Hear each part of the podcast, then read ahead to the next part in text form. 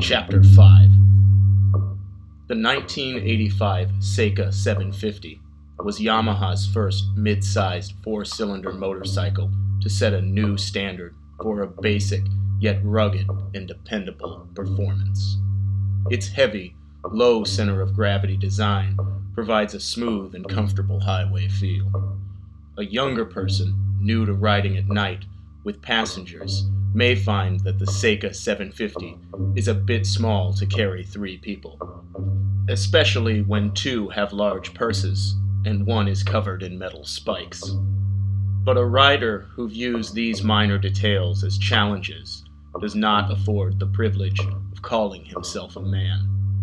But thanks to life's ever changing patterns of surprise, Jeff had, for a while, known he was a man and after entering onto a moonlit Highway 80, lined by reaching pines that rocked in the early morning wind, he picked up to a speed above 100 miles per hour and focused his attention on twisting off the cap of his Miller Lite in one of his eye sockets, while the other hand held the road ahead of him straight.